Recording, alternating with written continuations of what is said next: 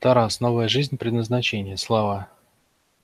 Обесценивание себя, как оно возникает, в чем его корень и в какие сценарии оно выливается.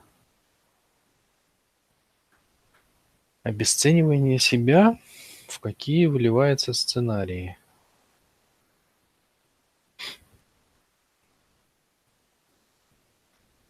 Но корень, э, корень его, значит, как оно возникает? Корень его и как оно возникает, оно обычно возникает снаружи. Как правило, понимаете, когда человек рождается, младенец, а, он не может сам прийти к мысли, что, он, что с ним что-то не так. У него и мозгов-то по большому счету еще развитых нету. У него есть потенциал величайший, а развитости нет. Поэтому самостоятельно прийти к мысли, что я там какой-то не такой, что я придурок, я тупой, я некрасивая, я никому не нужен. Ему сложно к этому прийти. А, обычно все-таки что-то подталкивает к этой мысли снаружи. А, кто у нас снаружи? Снаружи у нас, как правило, родители, прочие родственники, детский сад, школа и двор. Вот кто-то из этих, а, кто-то из этих людей, как правило, оказывает давление. Это давление может носить разный характер. Типа ты мне не нравишься, лучше бы тебя не было, ты не соответствуешь нам, ты чем-то хуже, чем остальные. По любому признаку там.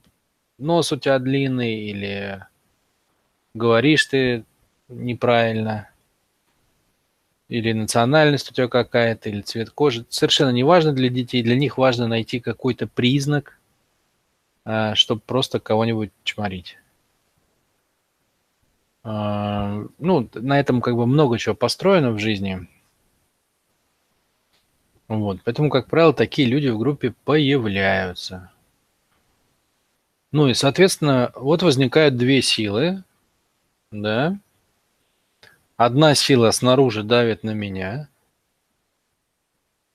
а вторая сила, ну, сила снаружи – это сила, а, сила коллектива, сила обстоятельств, сила родителей, внешнее давление. Вот. вот это то, что на меня давит. А я этому должен что-то противопоставить. Это моя внутренняя сила, это мое животное начало. Животное начало снаружи и животное начало внутри. Вот они сталкиваются. Моя сила внутренняя и все, что происходит снаружи. Ну, ну и, собственно, результатом этого является э, то, как ребенок себя оценит. Либо он себя обесценит, либо наоборот он укрепит свою самооценку.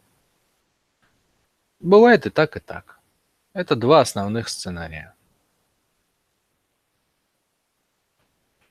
Ну, если с теми, кто укрепится. Видите, как бы вот когда это давление происходит, э, в принципе, когда оно обычное, то любой ребенок его выдерживает. Ну, вот скажем, если взять по десятибалльной шкале, есть некая норма там, ну, например, давление на 4 балла. Это, это стандартное давление, допустим, да, которое должен выдерживать ребенок, которое должны дать ему родители, там, детский сад и школа. Вот со стандартным давлением мы все, как правило, справляемся. Бывает э, давление более высокое. Ну, это, собственно, и есть самый частый случай, когда возникает обесценивание себя. Например, на семерочку, на восьмерочку. И это, по сути, что? Что в этом плохого? Плохого в том, что от человека требуется сверхусилие и внимание. У него еще нет мозгов, чтобы понять, как его сделать. Вот почему мы слетаем, да, то есть взрослый человек, в принципе, он может собраться и разобраться со всем. А детенышу сложно по двум причинам. Первое, у него еще нет мозгов, чтобы озадачиться этим всем. И второе, а, если давление исходит от родителей, от них чаще всего, так устроена детская психика, что ребенок не может признать их неправыми. Понимаете? То есть, если папа говорит, ты придурок и идиот, а, не устроено так, что я ему скажу сам придурок и идиот. И не только потому, что он здоровый мужик, а я маленький ребенок, а еще потому, что если я признаю, что папа мой не прав, а, то получится, что я зависим от человека, который несостоятелен. Да? То есть я тем самым как бы отнял у себя шанс на выживание. Вот есть такой трюк, понимаете, ребенок привязан к родителям очень сильно, потому что они обеспечивают его выживание. В этом суть родительских и детских отношений на ранней стадии. Поэтому не может он сказать, как бы, иди в жопу, ты сам такой. Не может. И поэтому он ищет косяк внутри себя. Ну и понятное дело, что он его находит, то есть он, у, него, у него нет вариантов, он его вынужден найти. Он признает себя несоответствующим окружающей действительности. Это формирует в нем целый набор автоматизмов. Это представление о себе как о несоответствующем. Это некая фоновая эмоция, что он отторгнут, что он не нужен, что его не любят, что его не ценят. Там у каждого своя. Ну и как бы и все, и пошло-поехало. Пошло-поехало дальше. Во что это выльется? Ну, это выльется в огромное количество вещей. Это выльется, например, в войну самим собой, да, потому что каждый из нас хочет себя любить. Но это же невыносимо, да? Когда ты живешь, и ты ты сам себя не любишь. Ну вот кто может, например, полюбить человека, который сам себя не любит? Вот я сейчас веду женский тренинг, у меня как раз недавно тема была. А, как найти себе спутника жизни? Да никак вы его не найдете, пока вы себя не полюбите. Вы же не можете заставить других полюбить то в себе, что вы сами не любите. Правильно? Ну, то есть вы же сами, самые близкие себе люди. Никто же не может ближе, чем вы, быть к вам. Но если вы сами себя не выбрали, неужели вас кто-то другой выберет? Ну, он выберет, конечно, в принципе, но это будет выбор э, не такой, какой бы вам понравился на самом деле. Вот в это выливается, да, в нелюбовь к себе, а в войну с самим собой это выливается. Потому что когда я сам себя не люблю, я же разделился на две части. Одна, которую я не люблю, и одна, которая не любит. И вот начинается, да, самоедство, самокопание, самогрызение, самокритика постоянная. Блин, да как же так, да что же я за лошара, да как же я так мог или могла?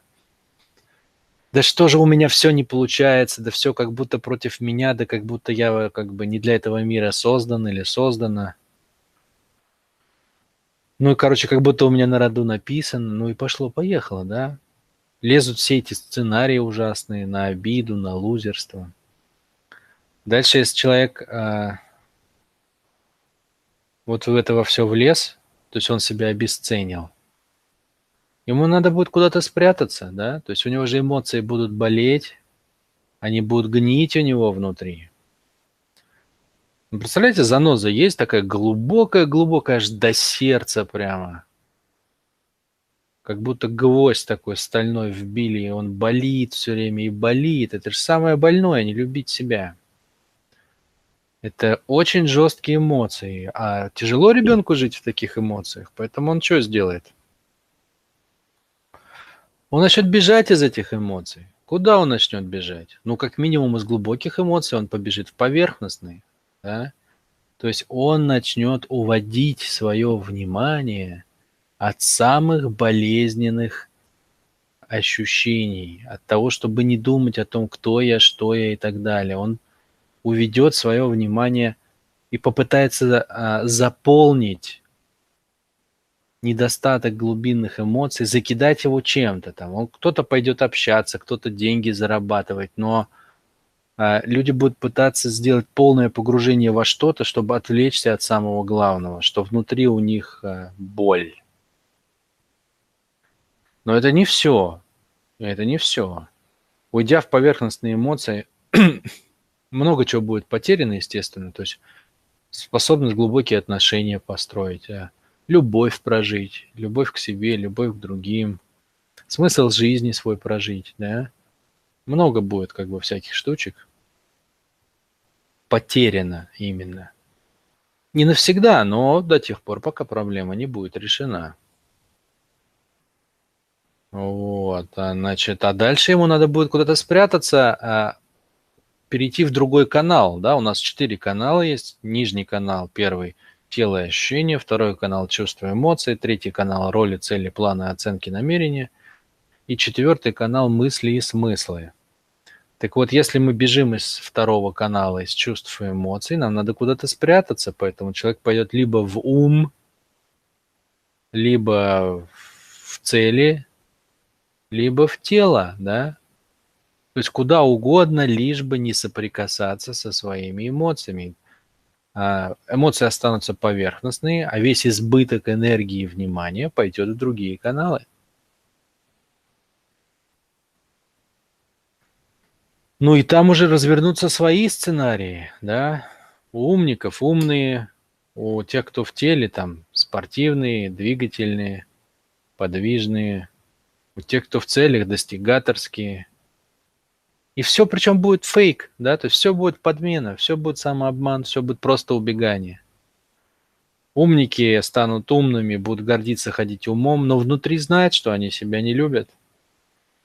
Достигаторы достигнут целей, там, заработают денег, сделают карьеру, э, там, станут чиновниками, но будут знать, будут чувствовать, что несколько пуста их жизнь. Ну, а те, кто в теле, как бы, это одновременно и самый жесткий вариант, но и самый переносимый.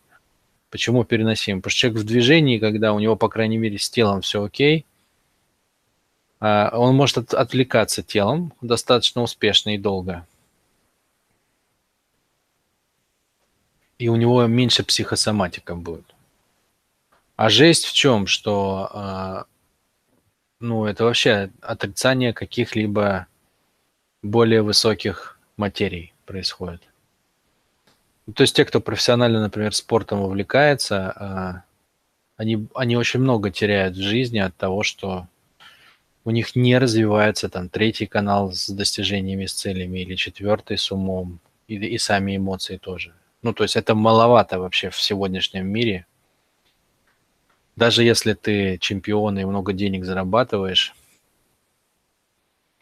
эмоциональная палитра и вообще палитра переживаний, которая внутри, она очень беднеет от этого. Ну так вот в двух словах, да, то есть это довольно, довольно серьезная штука, обесценивание себя. Так что приходите к нам на тренинг освобождения. Это направлено на на устранение как раз этой проблемы. Вот вы реально не решите эту штуку ответами на вопросы, маленькими упражнениями, тренингами, где вам надо будет э, делать три упражнения в день или с группой таких же, как вы, общаться. Это все фигня, все реально, все мимо пройдет. Если, вы, если у вас произошло вот это, если у вас трещина внутри произошла прямо на уровне целостности собственного я, а, нужны соответствующие меры, мощные, сильные. Вот, остальное будут припарки. Это очень серьезная штука. Но, конечно, все зависит от того, какую вы хотите прожить жизнь. Если вас устраивает, то можно, можно ничего не делать.